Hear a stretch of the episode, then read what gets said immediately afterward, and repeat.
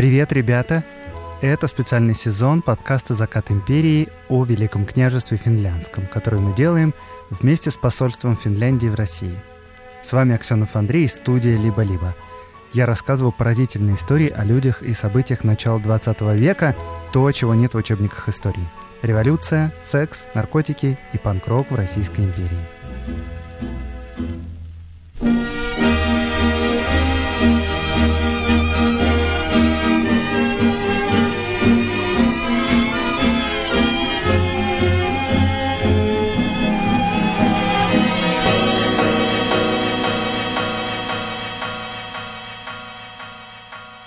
Ребята, лекции в Европе продолжаются. Белград, Будва, Вильнюс, приходите ко мне на встречи. В мае я буду рассказывать про белую миграцию и про то, как проигранная русско-японская война помогла революции в России. Ссылки на регистрацию и покупку билетов в описании этого выпуска.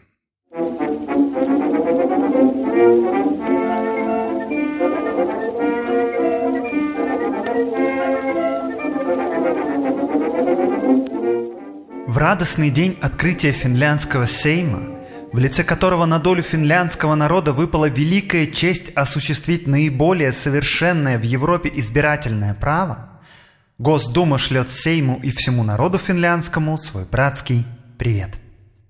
Это я вам прочитал сейчас официальное послание российского парламента финляндскому. Дата 8 мая 1907 года. Тут сказаны важные слова про самое совершенное в Европе избирательное право. А я бы даже сказал, что на 1907 год избирательный закон в Великом княжестве Финляндском самый прогрессивный не только во всей Европе, но и во всем мире. И вот почему. Газета «Речь» от 9 мая того же года вот так вот пишет об открытии финляндского парламента. Торжественное открытие Сейма состоится в субботу – Женщины-депутаты разделяются по фракциям следующим образом. 9 социал-демократок, 6 старофинской, 2 шведоманской и по одной в аграрной, социалистической и в христианском союзе. Да, дело в том, что в 1907 году впервые в мире в парламент избирались женщины-депутатки.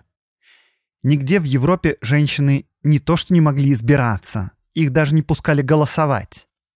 На тот момент в мире было только две страны, где женщины могли голосовать на выборах в национальные парламенты. Это Австралия и Новая Зеландия. Но и там депутатами могли стать только мужчины.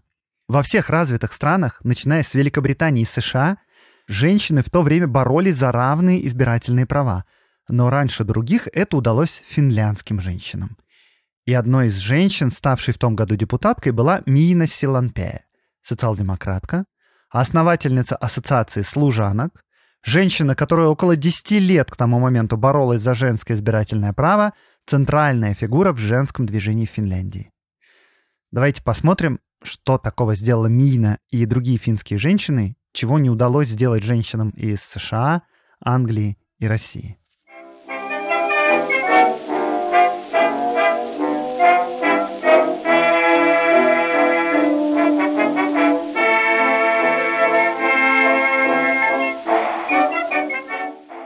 Сама Мина говорила, что ее детство было таким серым, что о нем нечего сказать.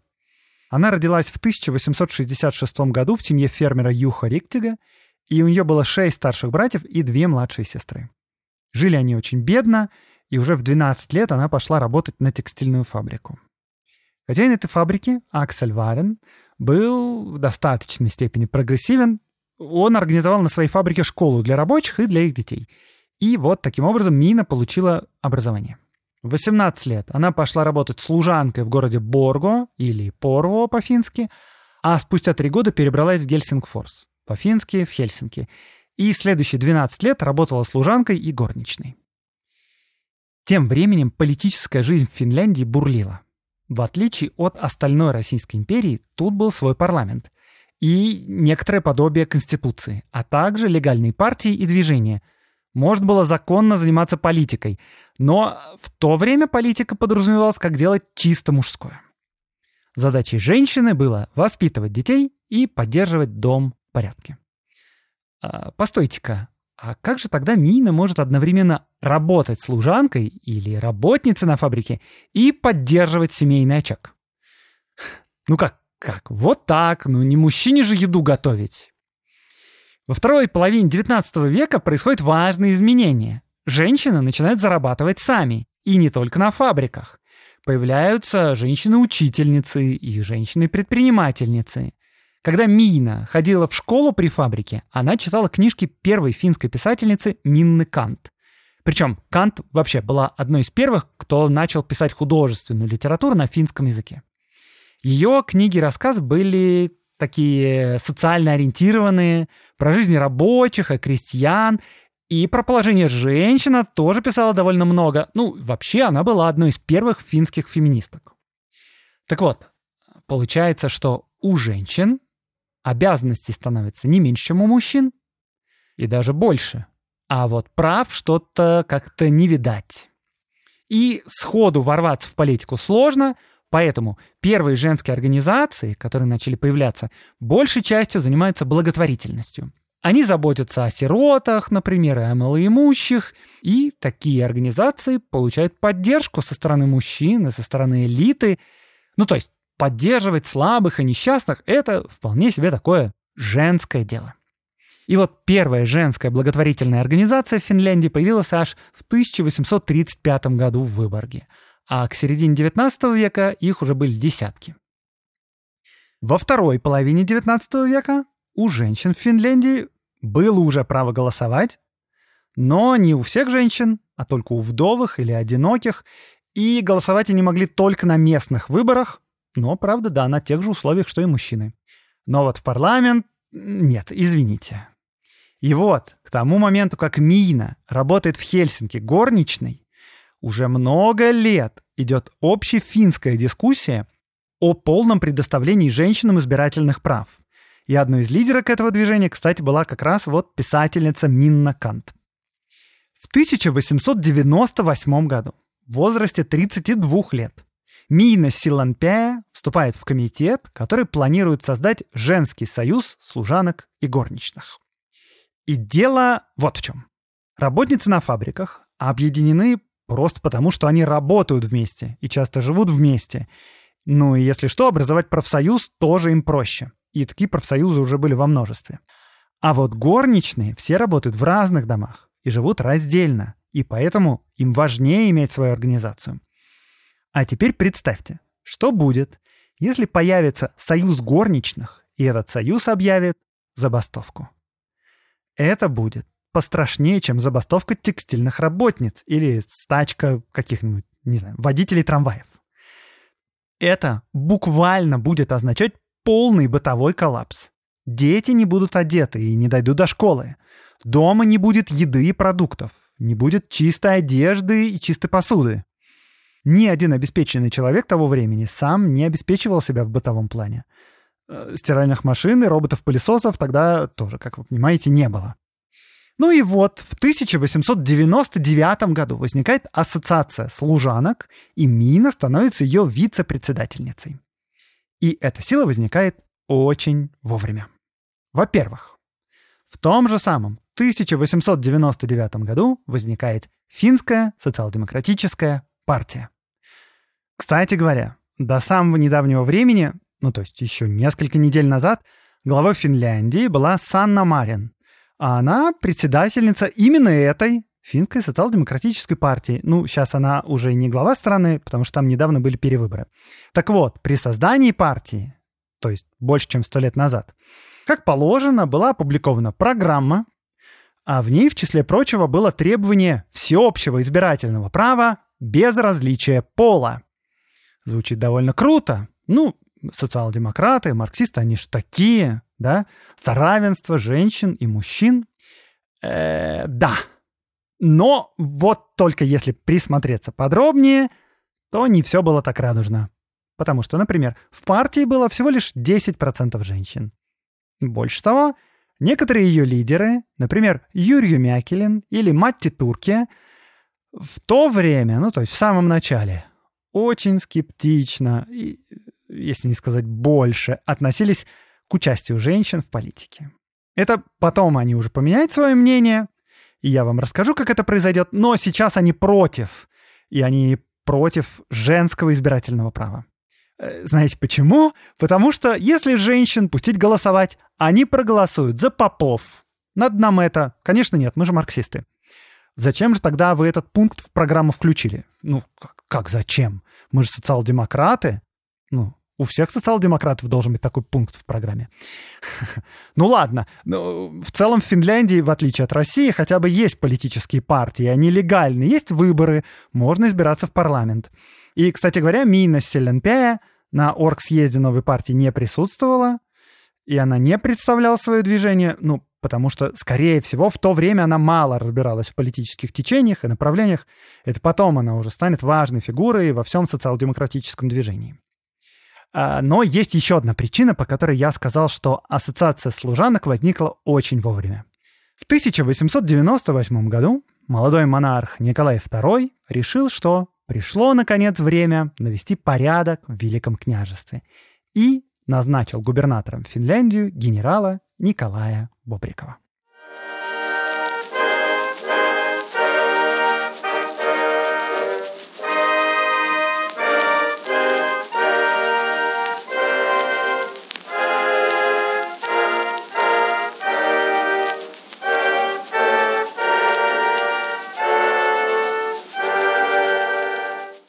Я немного рассказал об этом в предыдущем выпуске, и сегодня расскажу чуть-чуть подробнее. Итак, да, вот у нас есть Российская империя, а в ней Великое княжество Финляндское. Э, или не в ней, а рядом. Об этом ведутся дискуссии. Считать ли Финляндию отдельным государством или частью империи. Но в любом случае законы тут свои, валюта даже своя. А вот глава государства, то есть великий князь э, Николай II, то есть император всероссийский. И вот Николай, в частности, считает, что, конечно, княжество — это часть России. И законодательство в княжестве надо унифицировать с остальной Россией, ну, а то как-то странно, прям как другая страна, не знаю. И вот в Финляндию приезжает новый генерал-губернатор Николай Бобриков. Он представитель императора. И он же глава исполнительной власти здесь. А еще он же руководит вооруженными силами. Кстати, вооруженные силы тоже не входят в русскую армию. Еще в Финляндии есть Сейм, парламент, и без одобрения Сейма нельзя издать ни один закон, то есть все законы обязательно должны быть подписаны великим князем, ну то есть Николаем II, и Сеймом. Э, структура Сейма была сложная, он был такой четырехсословный, то есть туда отдельно избирались дворяне, и, соответственно, там сидели представители всех важных родов, Отдельно избиралось духовенство, и, и там сидели все епископы, а также отдельно избирались представители горожан и крестьян. Выглядит довольно архаично все это, но финны, по крайней мере, могут сказать, извините, у нас хотя бы есть парламент. Фан-факт. Ну, то есть, не знаю, как прямо это фан-факт, но для меня, по крайней мере, фан-факт. Первый официальный визит в статусе генерал-губернатора Бобриков совершил в село Красное на Карельском перешейке.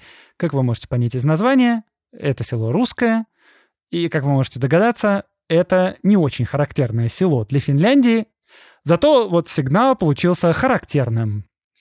Короче говоря, первое, на что покушается новый генерал-губернатор, это на положение Сейма в 1899 году.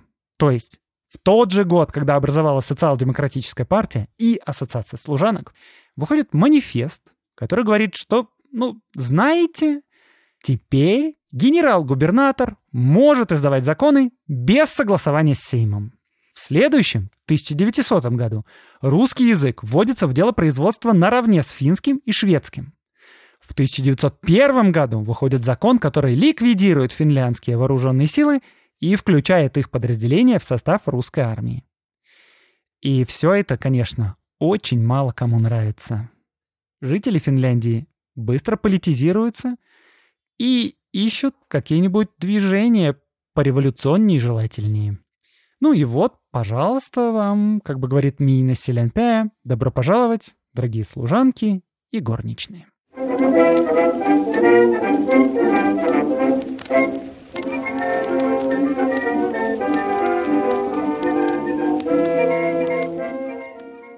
Сначала Мина была таким как бы офис-менеджером ассоциации.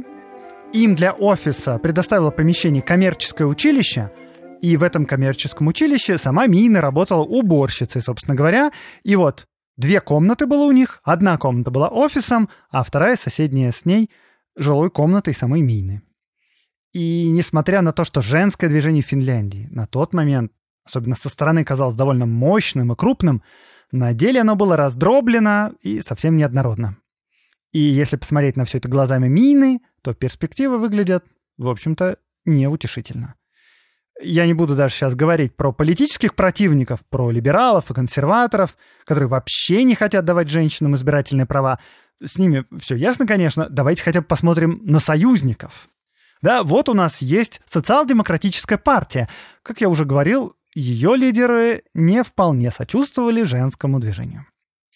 В 1900 году в этой партии будет создано такое отделение женское, оно будет называться Лига работниц, но мужчины-социал-демократы предполагали, что эта лига будет заниматься типично женскими делами, что бы это ни значило. И женщины избегали активного участия в общих съездах и конференциях, ну, потому что их критиковали, типа, куда вы лезете вообще? И все это привело к тому, что численность этой лиги почти не росла, туда не вступали женщины, потому что, типа, непонятно, зачем туда вступать. И вот лидерки лиги критиковали своих сопартийцев, говоря, что они вместо того, чтобы агитировать и привлекать женщин, наоборот, их дискриминируют. Ну и к тому же вот что. Финляндия не сказать, чтобы была сильно урбанизирована. Фабрик тоже, как бы, не то чтобы прям очень много. Ну и работниц, соответственно, тоже мало. А социал-демократы, марксисты, они традиционно опираются именно на индустриальных рабочих и работниц. А вот самой распространенной женской работой в Финляндии была как раз работа горничными.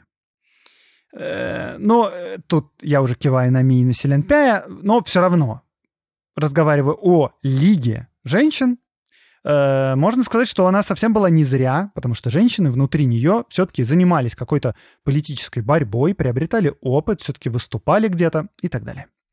Так, э, что есть еще у нас помимо партии? Есть еще разнообразные феминистские женские движения. Их довольно много, но есть две прямо очень крупные организации. Первое. Женское финское общество во главе с баронессой Александрой Гриппенберг, и отколовшаяся от него Лига финских феминисток. И обе эти организации были такими сословно ориентированными. Заправляли там женщины образованные и обеспеченные, и взгляды на основную массу женщин у них были типа такие, ну, если вы такие умные, то почему у вас нет денег и образования? Дорогие необразованные и бедные соратницы, слушайте, что вам говорят умные и образованные лидерки. А что они говорят? Вот, например, Александра Гриппенберг считала, что, конечно, у мужчин и женщин права и обязанности должны быть, безусловно, равными. Но, конечно, эти права и обязанности должны быть разными у разных социальных классов. Ну, типа, чтобы у какой-то горничной были такие же права, как у меня, у баронессы? Конечно, нет.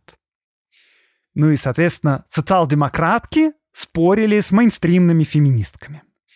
Наиболее радикальные марксистки вообще считали, что им с феминистками не по пути, нет смысла бороться за права женщин, нужно бороться за социалистическую революцию, а после революции у нас всех и так будут равные права.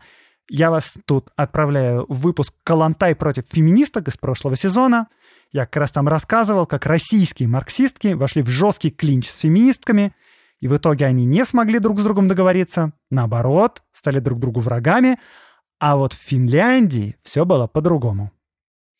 И во многом благодаря именно Мине Силенпе.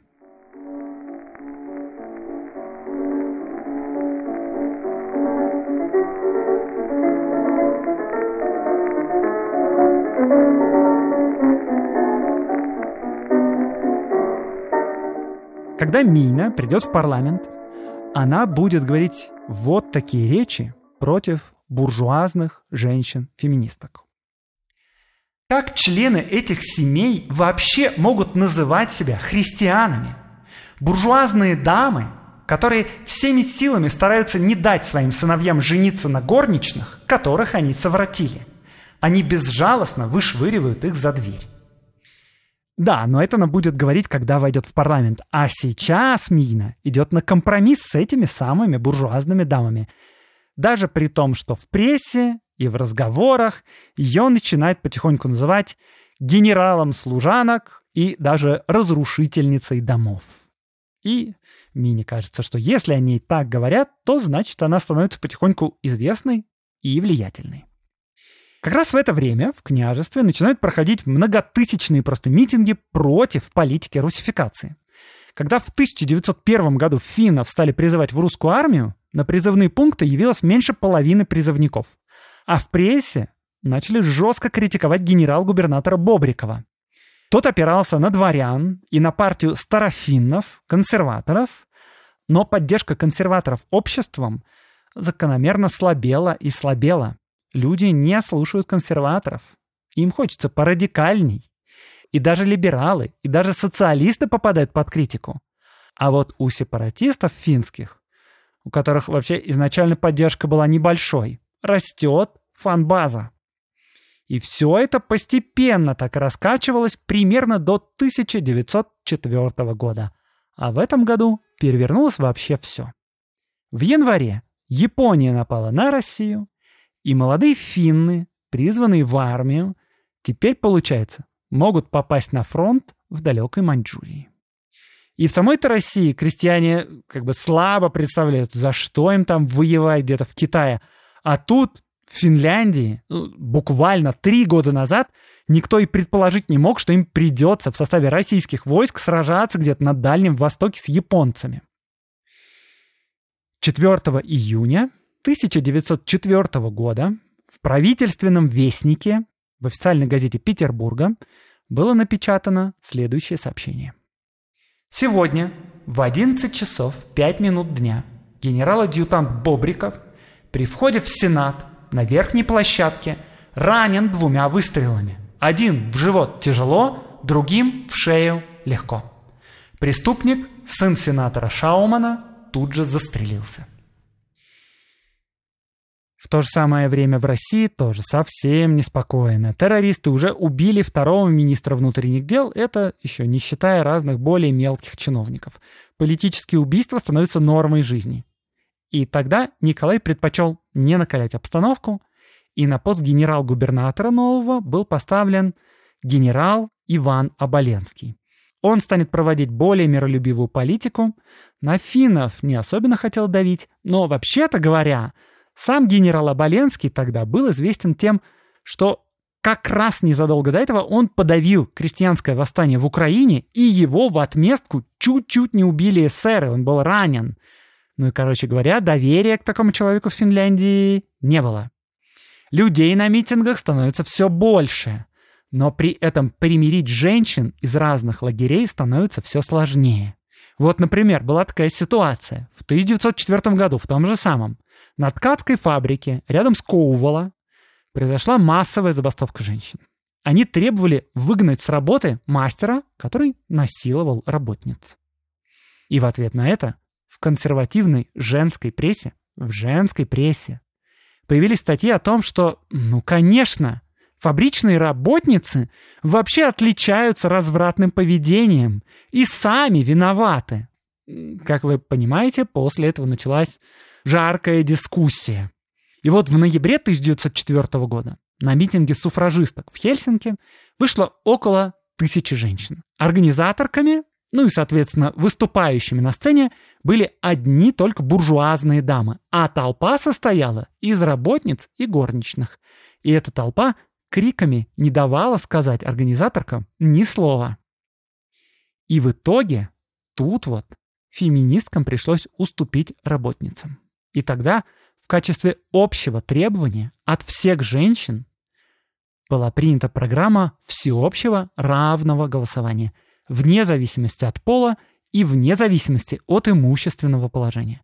Все женщины, и горничные, и баронессы должны иметь равный голос. Ну а в 1905 году, после Кровавого воскресенья, все вообще понеслось по наклонной. И осенью Финляндия присоединяется ко всеобщей забастовке, и Мина Силанпяя призывает горничных и служанок присоединяться тоже.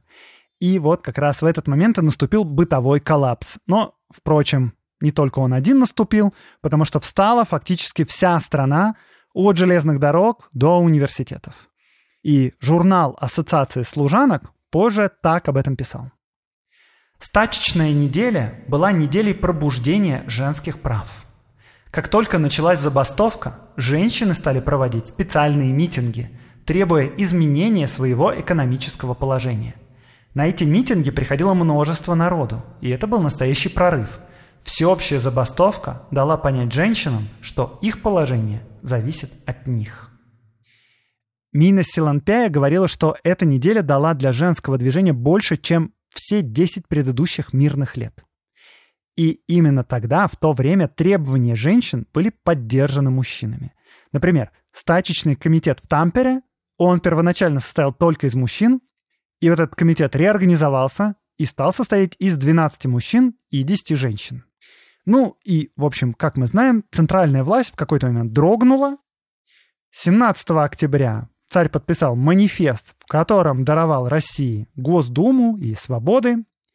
А 4 ноября по Григорианскому календарю, этот календарь действовал в Финляндии, в отличие от остальной империи, царь отменил все законы, введенные в ходе политики русификации. Националисты, консерваторы и либералы, удовлетворенные результатом, призвали окончить забастовку.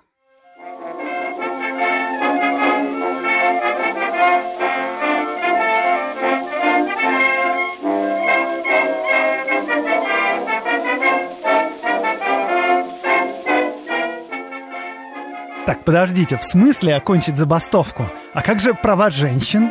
Мы что, так и останемся с этим архаичным сеймом, который наполовину состоит из дворян и епископов? И да, говорит профессор Роберт Хермансон, э, он занял место председателя комитета реформ в парламенте. Женщины, знаете, эмоционально нестабильные и легко поддаются популистским лозунгам. Ну и вообще, да, надо быть довольными тем, что мы уже завоевали. Ну, точнее, отвоевали. Дальнейший протест неконструктивен.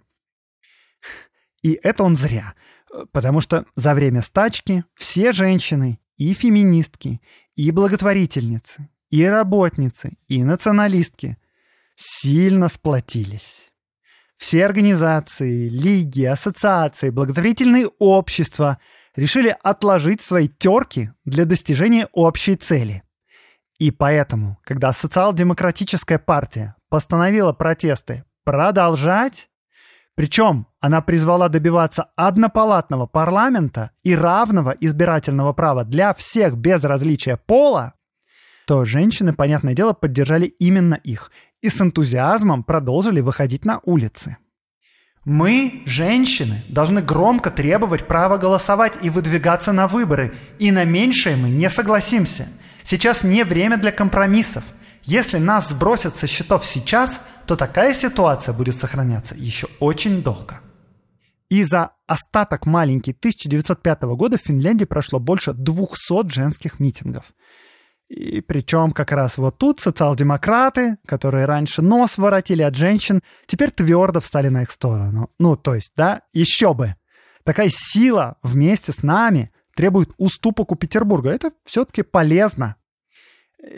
И даже мужчин, которые внутри партии продолжали что-то бурчать против феминисток, сразу стали называть буржуйскими коллаборационистами. Но да, честно говоря, нельзя сказать, чтобы женщинам было прям легко выходить на митинги, потому что дома у женщин мужья, а мужья все-таки по большей части скептически относятся к женским активностям несмотря на одобрение со стороны партийных социал-демократических руководителей и несмотря на опасность быть названным буржуйским подпевалой. И да, как раз в это время Мина запустила журнал ассоциации. Этот журнал стал так и называться «Служанка», ну, в русском переводе, и она же стала его редакторкой. Журнал вообще хотели сделать давно, но до ноябрьского манифеста полиция запрещала его печатать, а теперь уже все, свобода слова. И вот прямо со страниц журнала Мина обращалась к мужчинам, прося их оставаться дома и следить за детьми, чтобы женщины тоже могли протестовать. Мощь! И да, как раз в это же время улицы крупных городов стали патрулировать отряды Национальной гвардии. Национальная гвардия — это такие добровольческие военизированные соединения. Просто горожане и рабочие взяли оружие, и теперь они защищают протестующих, охраняют стачки и вообще порядок на улицах поддерживают. Да, в феврале был ограблен банк. Это все в прошлом выпуске я рассказывал. Короче говоря, к царю начали обращаться с пожеланиями, так скажем. Даже люди консервативные и ранее в симпатиях к феминисткам не замеченные. Вот, например, Леопольд Михелин, председатель Сената, консерватор, пишет Николаю II, что общественное мнение в Финляндии будет очень сильно разочаровано, если женщинам не дадут избирательных прав. И как бы можете представить, как именно оно будет разочаровано, если уже сейчас по улицам ходят вооруженные отряды, а революционеры грабят банки. А у Николая, да, проблем хватает и в России. Но в России хотя бы оппозиционные силы были расколоты. Либералы, по большей части, удовлетворены манифестом, и Государственной Думе они рады, а вот социалисты продолжают свергать самодержавие – причем, да, между собой социалисты тоже как бы не в ладах, мягко говоря. В Финляндии тоже до единодушия на самом деле далеко, но только не в отношении реформы избирательного закона. И вот 20 июля Николай II все-таки утвердил новый Сеймовый устав. Ну, по сути дела, это и была Конституция Финляндии. В этом документе описывались права и обязанности финляндского парламента, который стал называться Эдускунтой. А по-русски его продолжили называть Сейм. И самое главное, да, он стал однопалатным, избираемым на равном, прямом и тайном голосовании без различия пола, вероисповедания и национальности. И да, женщины получили право не только голосовать, но и избираться. Ну и, в общем, Именно этот орган продолжает до сих пор работать в Финляндии. Да, конечно, с изменениями, но тем не менее. И вот в следующем, 1907 году, прошли первые выборы, и впервые в мировой истории 19 женщин стали депутатками национального парламента. И среди них, конечно, Мина Силанпе. Внимание феминисток всего мира было просто приковано к финским выборам. Дора Монтефиоре английско-австралийская феминистка специально ездила в Финляндию и встречалась там в том числе и с Миной, чтобы понять, как вообще женщины Финляндии добились победы. Я познакомилась с некоторыми студентами, с Миной Силанпяя и с другими лидерами женщин-рабочих. Финляндия, где население составляют шведы и чистокровные финны, чрезвычайно демократическая страна. Поскольку университеты открыты для всех и практически бесплатны, жители Финляндии одни из самых образованных в Европе. В то время все партии единогласно требовали Конституции, и именно народные массы в своем окончательном требовании вывели царя из апатии и показали автократу-оккупанту трона, что Финляндия не настроена на то, чтобы с ней шутили. Мина Силанпяя организовала финскую прислугу. И когда в одиннадцатом часу она призвала их присоединиться ко всеобщей забастовке – она одновременно с этим подала необходимый сигнал для Конституции, по-настоящему демократической. Женщинам разрешили голосовать, и это произошло не в результате постепенного процесса расширения прав, как в западных странах, а росчерком пера автократа. Мина продолжила свою политическую карьеру. В 1913 году она стала председательницей своей лиги, потому что до этого она была только заместительницей. Она проработала в парламенте в сумме 38 лет, а в 1926 году стала первой в истории Финляндии женщиной-министром. Она возглавила Министерство социальной защиты. А в 2016 году финское правительство утвердило в честь Мины особый день флага. Это день, в который над всеми учреждениями должны вывешиваться государственные флаги.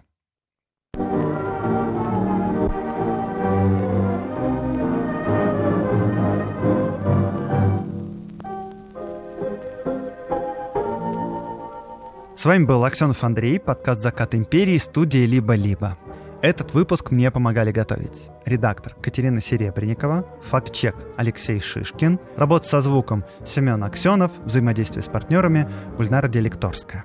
Подписывайтесь на соцсети подкаста, а также на Boosty, Patreon, закрытый телеграм-канал и либо-либо плюс подписку, потому что там будут дополнения к каждому выпуску.